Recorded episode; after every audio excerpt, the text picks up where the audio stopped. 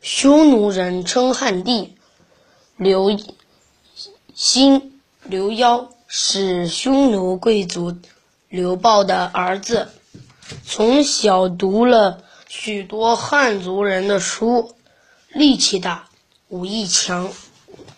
公元三零四年，大火拥戴刘萧的大单于。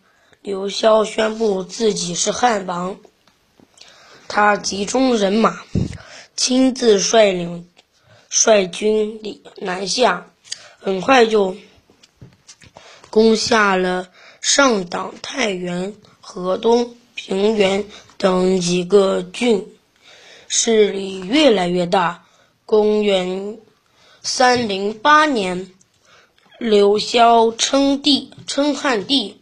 集中兵力进攻洛阳。洛阳的老百姓虽然很虽然恨透府巧痛府巧的西晋王朝，但也不愿意接受匈奴贵族的统治，所以刘焉两次进攻都遭到洛阳军民的猛。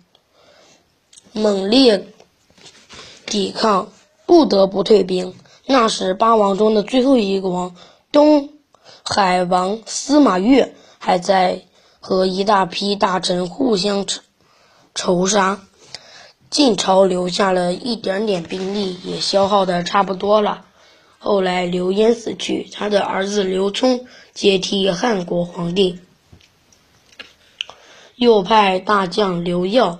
石勒进攻洛阳，洛阳的军民奋勇抵抗，毕竟寡不敌众。公元三一一一年，洛阳城再次被攻，终于被攻陷。公元三一六年，刘聪攻下长安，西晋王持朝持了。朝维持了二五十二年，终于灭亡。